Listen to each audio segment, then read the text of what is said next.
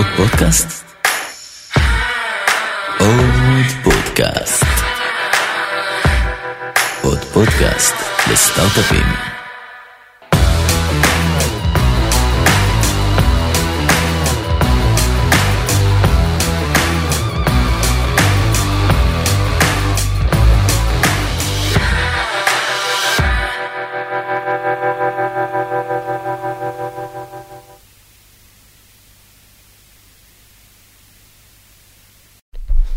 אז זהו, נראה לי התחלנו.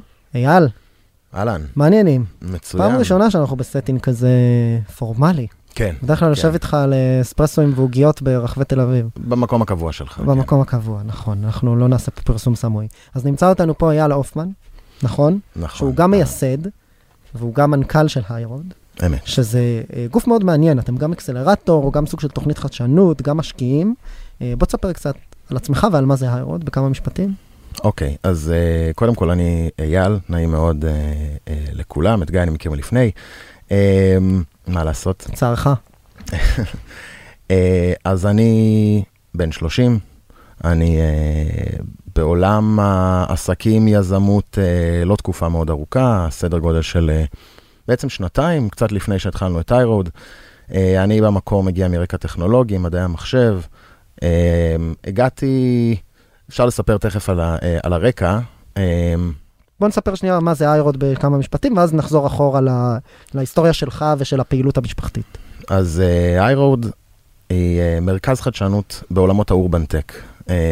תכף אני מניח שנדבר גם על מה זה בדיוק אורבן טק. נכון.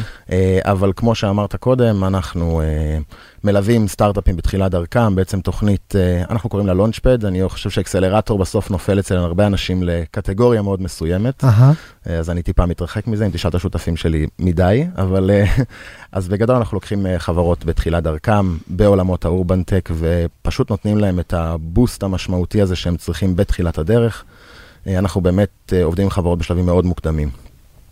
לא צריך שיהיה להם מחירות, לא צריך שיהיו להם, שיהיה להם אפילו מוצר קיים עדיין, אבל אנחנו נותנים להם את הבוסט הזה בתקופה קצרה יחסית. זו תוכנית הלונצ'פד שלנו, פרט לזה, כמו שאמרת, אנחנו גם מבצעים השקעות אסטרטגיות. אפשר יהיה להרחיב על זה אחר כך. אוקיי.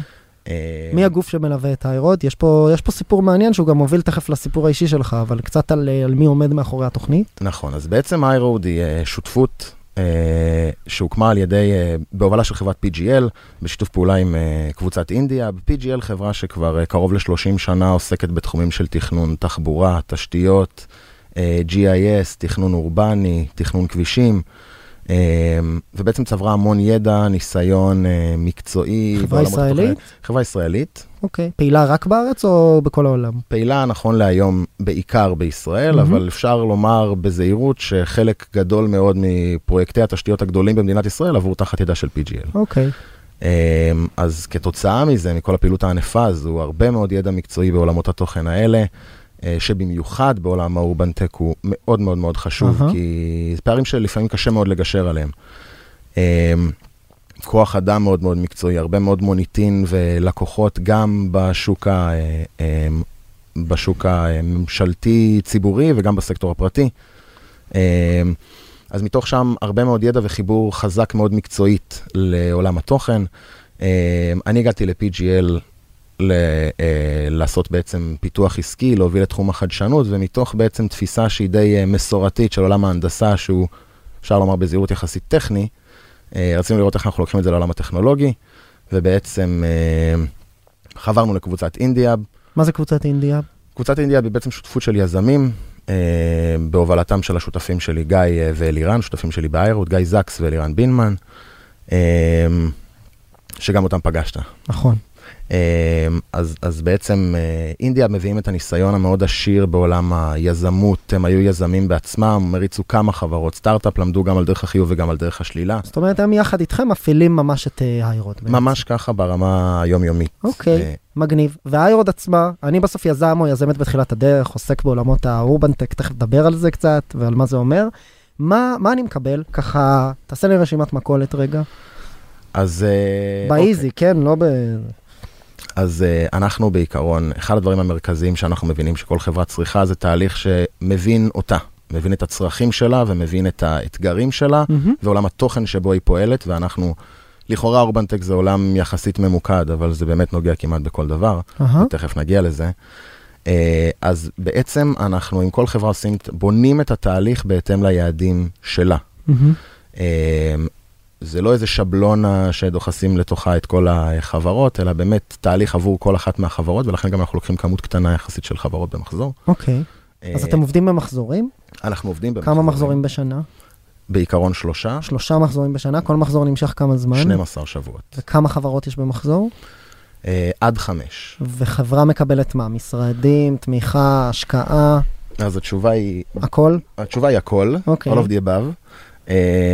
מקבלים ליווי מאוד מאוד צמוד של מנטורים שמסתכלים על החברה ברמה ההוליסטית, בדרך כלל אנשים עם רקע יזמי, וסל מאוד מאוד רחב של מומחי תוכן, בעצם דומיין אקספרטס, אנשים מקצועיים בעולמות התוכן שלהם, שהם משמשים כיועצים בתחומים, בתחומים ספציפיים לחברה. כן.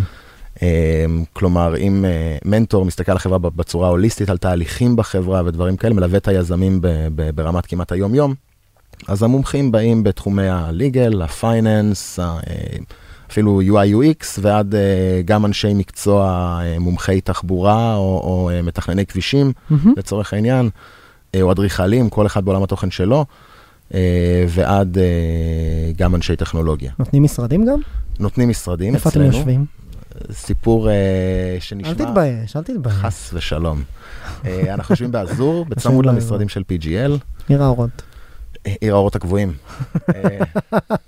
רגע, אוקיי, ואתם גם משקיעים, נכון. ואנחנו גם משקיעים. אנחנו משקיעים בסדר גודל של חמישים אלף דולר, וכמובן עוד הרבה יותר מזה בכל השירותים שאנחנו נותנים לחברות, שזה גם כל האקוסיסטם שלנו, כמובן דמו-דיי והכנה לפגישות עם משקיעים בסוף התהליך, דמו-דיי אגב שקוראים לו היירוד שואו, אפשר לדבר על זה, הקופי שלי, בסדר, אני אוהב קופי רייטים. ואוקיי, ואתם משקיעים ולוקחים אחוזים, אני מניע. ואנחנו לוקחים אקוויטי. משתנה פר חברה, אני מניע. משתנה פר חברה, בשלבים שונים, אנחנו בכל מקרה מסתכלים בשלב המאוד מאוד early, אתמול מישהו הגדיר את זה כסופר early, אז זה באמת השלבים שבהם אנחנו לוקחים חברות. מעולה. אז בואו נדבר קצת על מה שלא נגענו בו, וקצת אמרנו או זרקנו את המילה הזו פה לאוויר איזה. מה זה אורבן טק?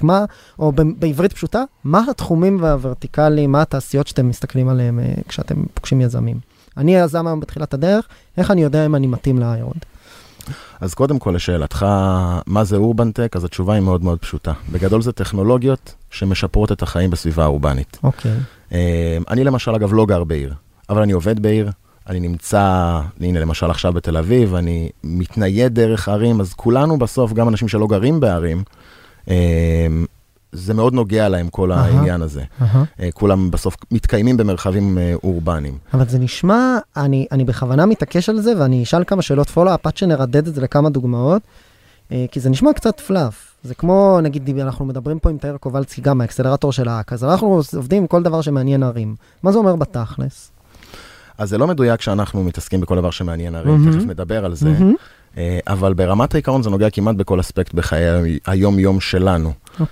זה מאנרגיה ותשתיות וחינוך, אם זה אפילו מזון. דיברתם על תכנון ותחבורה חכמה, גם זרקת. נכון, תכנון, תחבורה חכמה, וזה גם, זה אחד הפעינים הכי גדולים. זה כל עולם התחבורה, חנייה, התניידות, ותחבורה זה הרבה יותר, זאת אומרת, מוביליטי זה קצת יותר רחב, או אפילו הרבה יותר רחב, מתחבורה. נכון. וזה אחד הדברים, אחד הדברים שהכי מעניינים אותנו מהסיבה פשוטה שהוא אחד הכאבים הכי גדולים. אבל זה באמת נוגע כמעט בכל דבר, עד לדוגמה בריאות או טלקום. זאת אומרת, זה באמת נמצא בכל, בכל תחום בחיי היום-יום שלנו.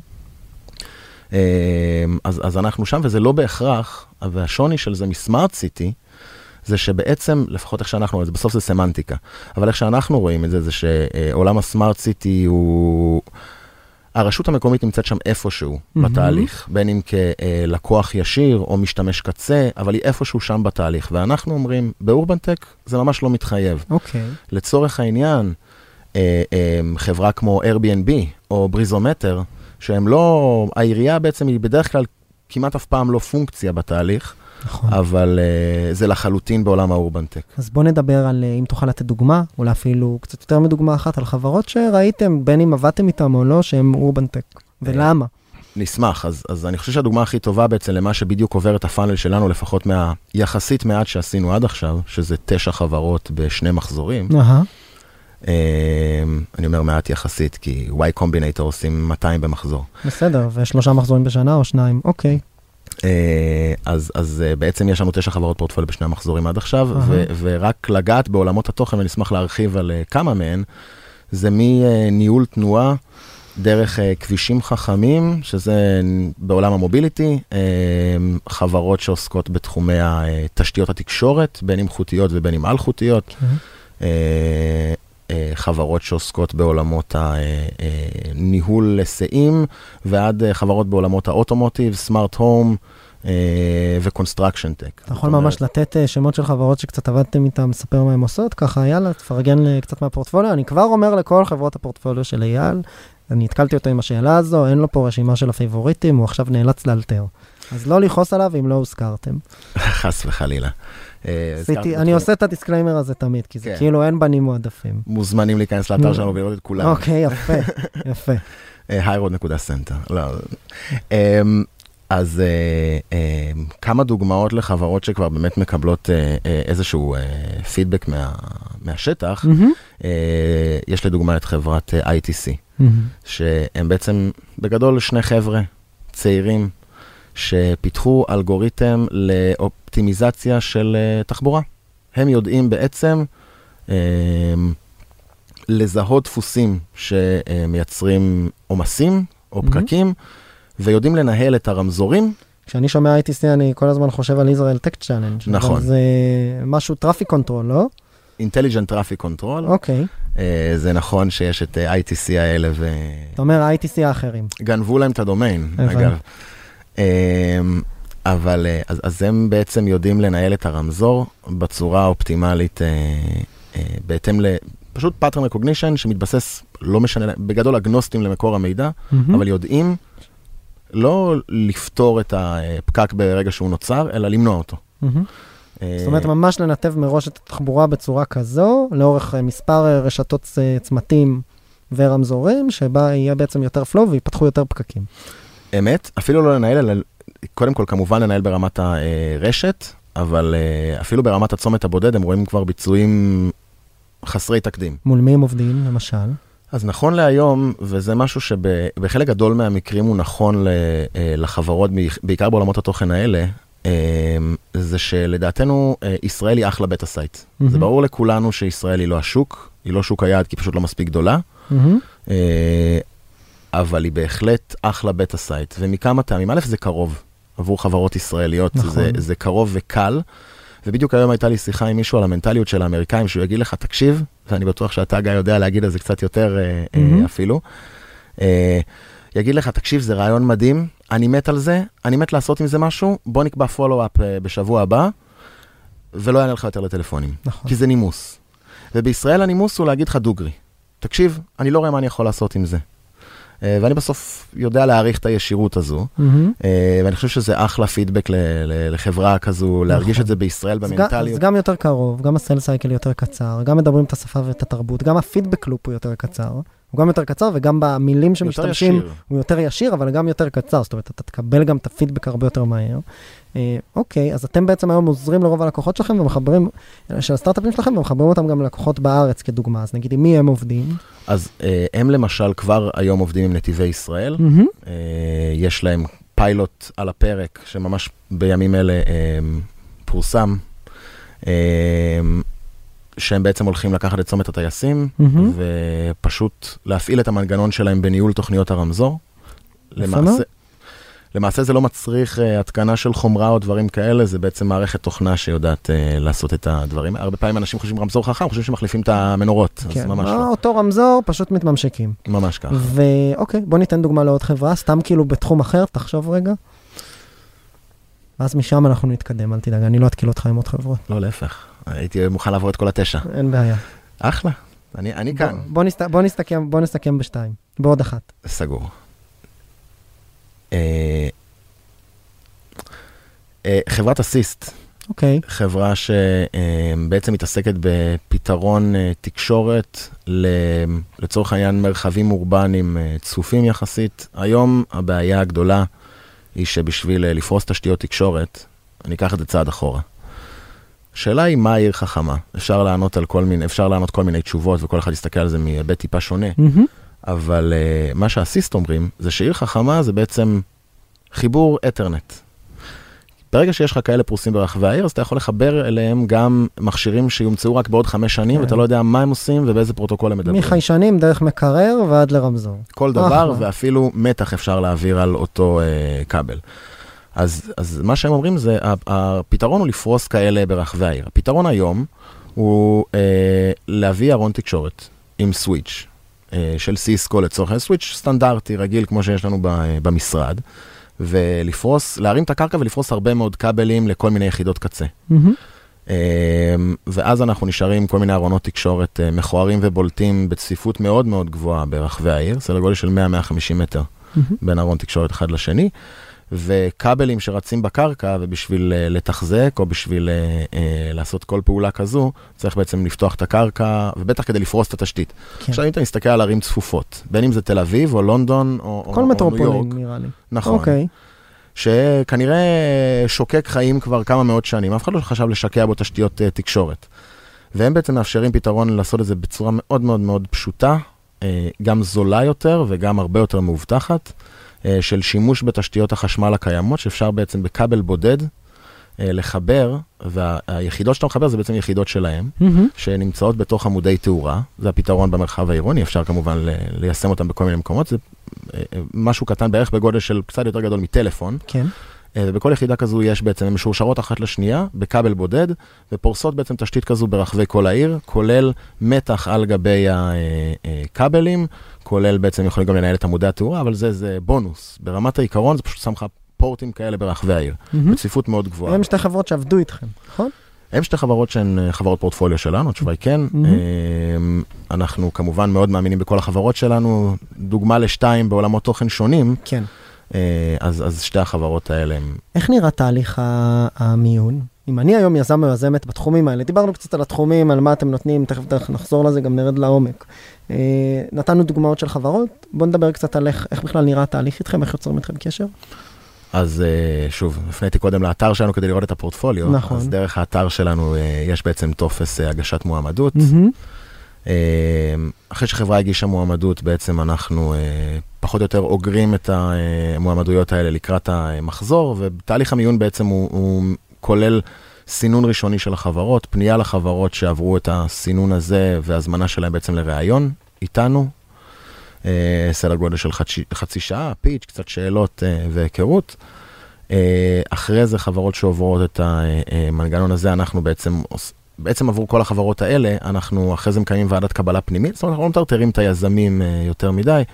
פגישה אחת, אנחנו מקיימים אחרי זה ועדת קבלה פנימית, אם צריך כל מיני השלמות, שאלות או דברים כאלה, ובדרך כלל מקבלים מאיתנו שיעורי בית לאחר כך. כן. אז אנחנו מקיימים את הוועדה הזו בעצם פנימית אצלנו, ומחזירים תשובות לחברות. כמה זמן התהליך אורך? תהליך המיון. כן. סדר גודל של חודש, חודש וחצי. מחזירים תשובות מהר, מה שנקרא. כן, למה לא? לא, ברור. אוקיי, ומקבלים בסוף, אמרנו ארבע חמש חברות פר מחזור, אמת. שלושה מחזורים בשנה. נכון. אתם עכשיו התחלתם כבר את המחזור השלישי? אנחנו סיימנו את המחזור השני, שהיה uh-huh. לא מזמן אירוע דמו, אירוע יפה, uh-huh. ואנחנו מתחילים את המחזור הבא בעצם אוטוטו, בחודש ספטמבר. הבנתי, אז כל מי ששומע אותנו את הפרק הזה אחרי ספטמבר, תדעו שהמחזור השלישי כבר התחיל. ניסיתי, ניסיתי לזרוק לך, להרים לך עצם כזו. אוקיי, מגניב. ואתם כבר התחלתם את המיונים בעצם. אנחנו, כן, כן, תשובה היא כן, אנחנו התחלנו את המיונים, ראיינו כבר לא מעט חברות, ואנחנו עכשיו בתהליכי הסינון הבאים. מעולה. אז בוא נדבר קצת, בוא נחזור להתחלה, ה-added value של היירוד. מה, איך בעצם נראית התוכנית? אני התקבלתי, אני בא לעבוד במשרדים שלכם בזור, אני מקבל השקעה, אני עובד עם מי ומה ואיך, איך נראה היום יום שני בעצם? אוקיי, אז קודם כל, חלק מהצורה שבה אנחנו רואים את זה, שאתה מחליט איך נראה היום יום שלך.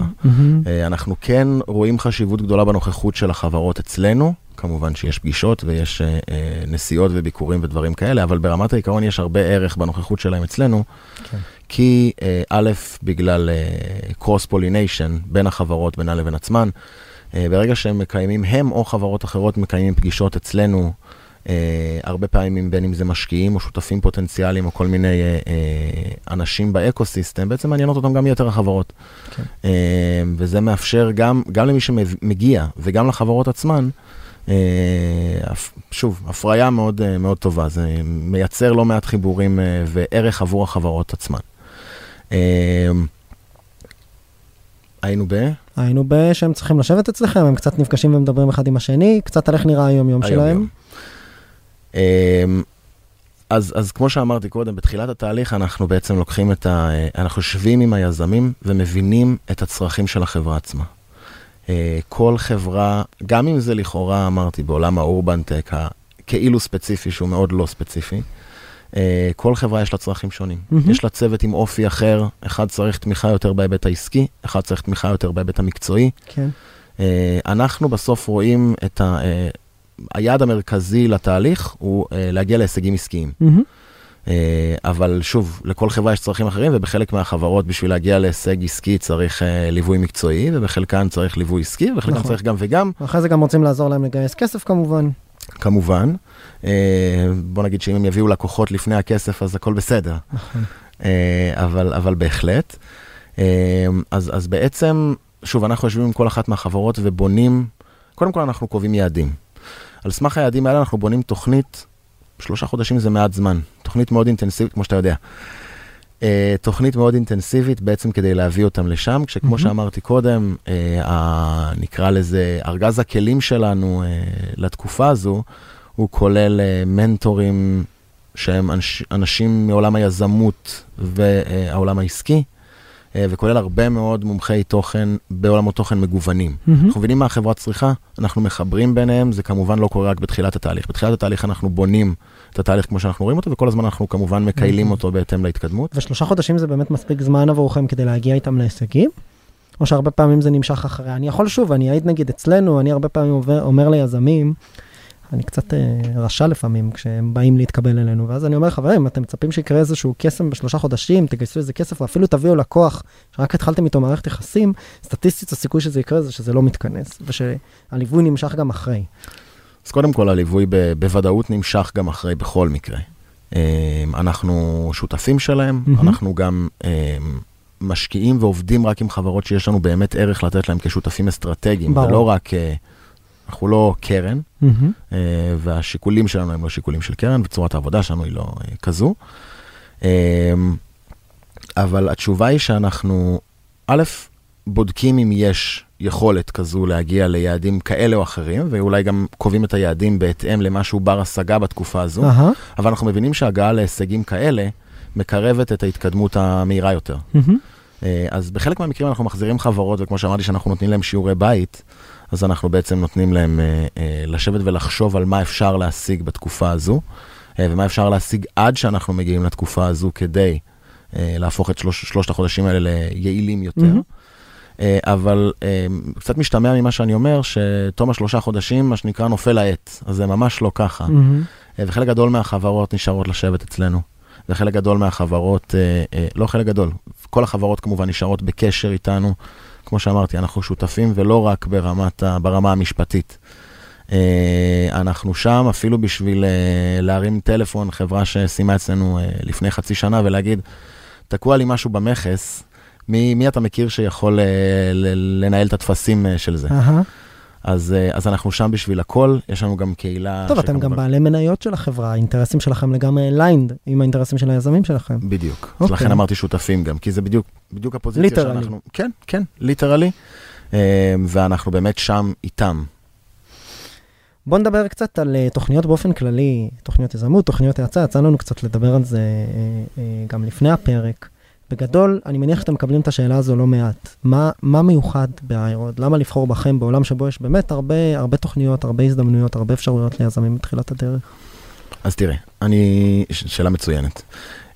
ובאמת יש הרבה. אומרים ששאלה מצוינת, אני אומר את זה ליזמים, ששאלה מצוינת זה כשאתם בפגישה, שואלים אתכם שאלה, ויש לכם את השקף הבא במצגת עם התשובה. זה...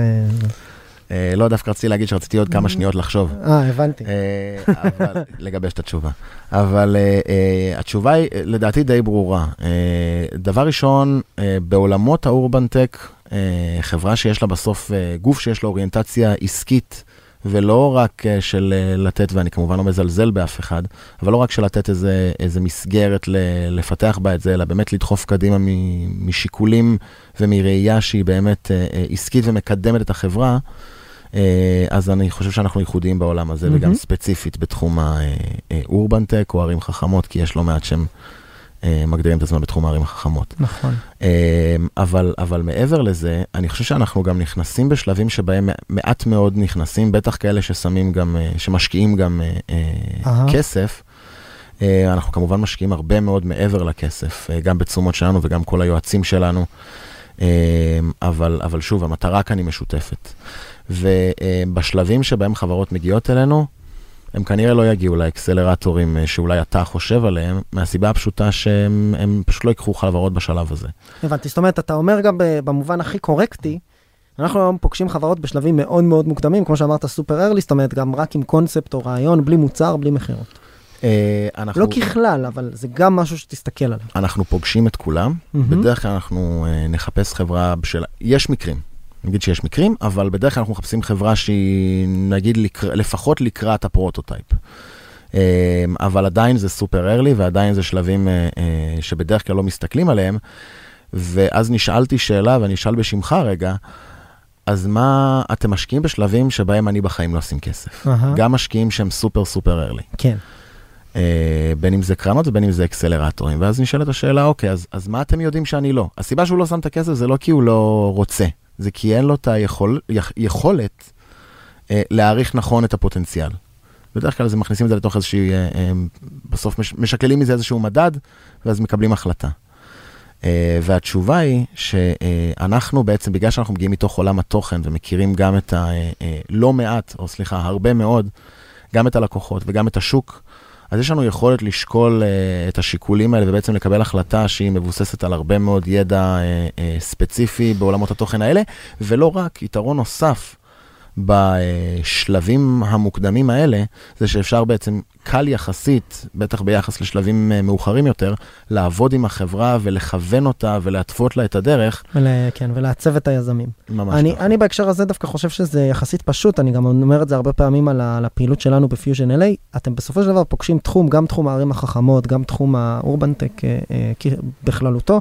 אני חושב שבסוף אני אוהב להיות ככה, מאוד סטריקט, אולי קצת בוטה מדי בחשיבה שלי, אני אומר, יש שם הרבה תבניות או pattern recognition בעולמות של וי סיז, של traditional investors, רוב המשקיעים בארץ מסתכלים על סוגים אחרים, גם של יזמים וגם של תחומים, כי התחומים שיש להם tendency, יש להם נטייה גבוהה להשקיע בהם, לא, אפשר לדבר על כמה מהם, מסייבר סקיוריטי ואחרים, ואני חושב שבהקשר הזה, אני אומר מהזווית שלי כפיוז'ן, ואני גם מסתכל עליכם, ובגלל זה אנחנו גם עובדים הרבה ביחד, אני בא ואומר, אלה, אלה תחומים, אני לא אומר שהם לא מעניינים, תמיד הסתכלו עליהם כמשקיעים מסורתיים, המקצוענים, אבל הם תחומים שהם טיפה non-obvious. יש פחות ידע מצטבר לגביהם, יש הרבה פעמים פחות נטוורק לגביהם, יש הרבה פעמים הרבה פחות דוגמאות, רול מודלס בתוך הפורטפוליו של חברות, של קרנות קיימות או, או קרנות קולגות, כדי לראות ולמדוד הצלחה.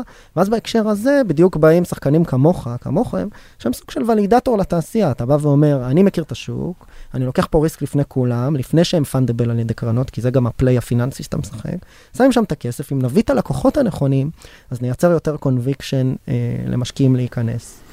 זה נכון, אבל זה אפילו עוד יותר מזה, כי אנחנו בעצם במידה מסוימת עוברים, כמו שאמרתי, תהליך מאוד משמעותי עם החברות. זה גם בעצם עבור, לצורך העניין המשקיעים העתידיים, זה איזשהו due diligence מאוד מתמשך, שתוך כדי עשינו גם את הקיולים הנדרשים עם החברה.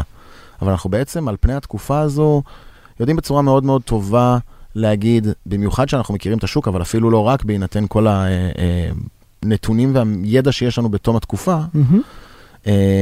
אנחנו יודעים להגיד מה, מה הפוטנציאל של החברה. אנחנו יודעים להגיד גם, אנחנו יודעים במידה מסוימת לחתום עליה שאנחנו, שהיא עברה את התהליכים אצלנו, ושכיוונו אותה לפחות בצורה שבה אנחנו רואים שהיא צורה נכונה, ולדעתי יש לנו במידה מסוימת, כמו שאמרתי, יתרון כאן, כי אנחנו מכירים גם כמובן את העולם העסקי, היזמי, גם mm-hmm. את העולם הטכנולוגי, אבל גם מאוד את העולם המקצועי, וזה כאן באמת, כמו שאמרת, ייחוד. זאת אומרת, ממש גם להיכנס בסוף ביום-יום של התוכנית, לקרביים של החברה, וממש לעזור להם לפגוש את השוק בצורה הכי נכונה. ממש ככה. זו גם הסיבה, כמו שאמרתי, שיש לנו מספר נמוך יחסית של חברות, יש דברים שאי אפשר לעשות להם סקייל, וזה הקשר היום-יומי הזה, hands-on עם כל אחת מהחברות, שזה משהו שאני יודע שגם אתם עושים.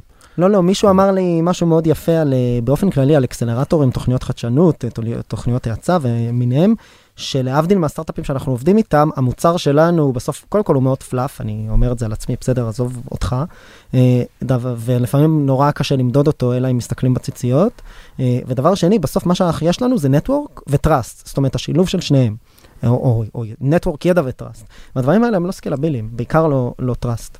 נכון, זה נכון, ו... לא, זהו? אין לך מה להגיד על זה? סתם, סתם, אני צוחק. אבל אתה בסוף, כשאתה מסתכל על השוק ועל השחקנים שאתם עובדים איתם, הרי אתם בסוף מייצגים חברת אם כזו, נכון? שהיא בעצם גם הלקוח במובן מסוים. יש לכם מניעה לחבר לשחקנים נוספים בשוק? התשובה היא ממש ממש לא. אני חושב שזה שוק שבו אם אתה לא יודע לעבוד עם... נקרא לזה מתחרים, זה לא באמת מתחרים, אבל אם אתה לא יודע לעבוד עם המתחרים שלך, אז, אז אין לך יותר מדי זכות קיום. Mm-hmm. אבל מעבר לזה, אז זה לא, שוב, אתה נתת דוגמה של קצת כמו uh, Open Innovation או סי וי סי, כזה Corporate uh, וי סי, זה לא השיקולים שלנו. Uh-huh. אנחנו לא מסתכלים על דברים שהשתלבו בפעילות של פי ג'י אל, אנחנו מסתכלים על פי ג'י אל כאיזשהו מקור טוב וחזק מאוד, א' לידע וב' לקשרים. זה בדיוק מה שדיברנו עליו, נפלא. אז, אז זה לא, זה לא, זה לא משנה לי, זה לא שיקול בכלל רלוונטי, האם זה ישתלב בפעילות של פי ג'י אל? הבנתי. זאת אומרת, משתמשים באקוסיסטם שלכם, של אותה חברה, כדי בעצם לעזור ליזמים להגיע לשוק. ההתבססות הייתה על האקוסיסטם של פי ג'י אל, וכמובן שזה משהו שלאורך הפעילות שלנו, אנחנו מרחיבים אותו כל הזמן בצורה משמעותית. אני רוצה להתחבר אבל למשהו שאמרת קודם, על זה שבאמת אלה תחומים שפחות, יש פחות וי סי'ז שמסתכלים עליהם, והיום כבר יש יותר. נכון. אבל זה הרבה פעמים ככה בתחומים צומחים, והתחום הזה הוא תחום של החלוטין ובצמיחה. זה מתחיל מלמטה, זה מתחיל מההשקעות הקטנות יחסית, אבל בוא נגיד ככה, אחרי מובילאיי, כולם רצו לעשות אוטומוטיב. נכון. אז עכשיו אני מניח שכולנו מכירים את זנסיטי, דוגמה לחברה שהיא לחלוטין, נקרא לזה מטאור בעולם הסמארט סיטי, אורבן טק, באמת פותחת את ה... את השוק הזה, התחילה בקרנות ישראליות שלקחו את הריזיקה, וכל הכבוד להם אגב, אם זה איי שלוש ואם זה ורטקס. קנען. קנען, ואחרי זה קיבלו השקעה ממייקרוסופט, קיבלו הרבה מאוד בוסט ברמת הביזנס ממייקרוסופט, היום הם באמת בכל העולם עושים חיל. אני חושב שזה באמת ההבנה שזה עולם התוכן שהוא באמת העתיד, כי כמו שאמרתי הוא נוגע בהכל. אז אתה אומר, פדר וחבריו גם, מה שנקרא, מרים את האור לכולנו. ממש ככה. אוקיי, אז נראה לי בנימה אופטימית זו. אייל, איך היה? היה נהדר. נהדר, אז תודה רבה לך, תודה רבה לפדר, ותודה רבה לכם שהאזנתם, אייל מהיירוד, הכי נוח ליצור איתם קשר באתר, או איתך ישירות. או איתי ישירות, תמיד. מעולה. חברים, תודה רבה. תודה.